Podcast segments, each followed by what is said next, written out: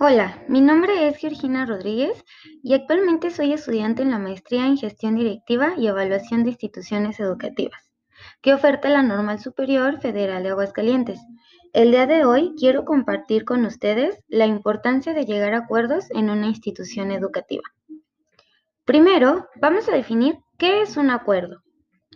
Es una decisión tomada en conjunto por dos o más personas, en donde todas las partes aceptan ciertas determinaciones.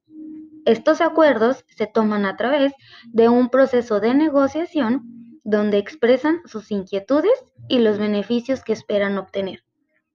La definición anterior nos ayuda a comprender por qué es tan importante que se logre el establecimiento de acuerdos en un centro educativo, y esta recae en que por medio de ellos el trabajo colaborativo tiene lugar.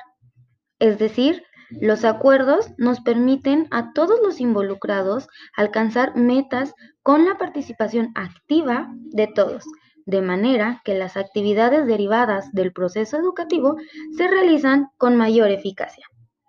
Para lograr que el proceso de negociación se lleve de la mejor forma posible, es necesario que todos los involucrados mantengan una actitud de respeto, tolerancia y responsabilidad hacia todas las posturas.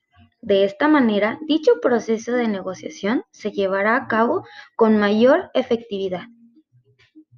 Es importante mencionar que los motivos por los cuales se desea llegar a la toma de acuerdos deben ser movidos por la voluntad de trabajar en equipo y en pro de la escuela y de su comunidad. Esperando que este tema sea de utilidad para ti, me despido enviándote un cordial saludo.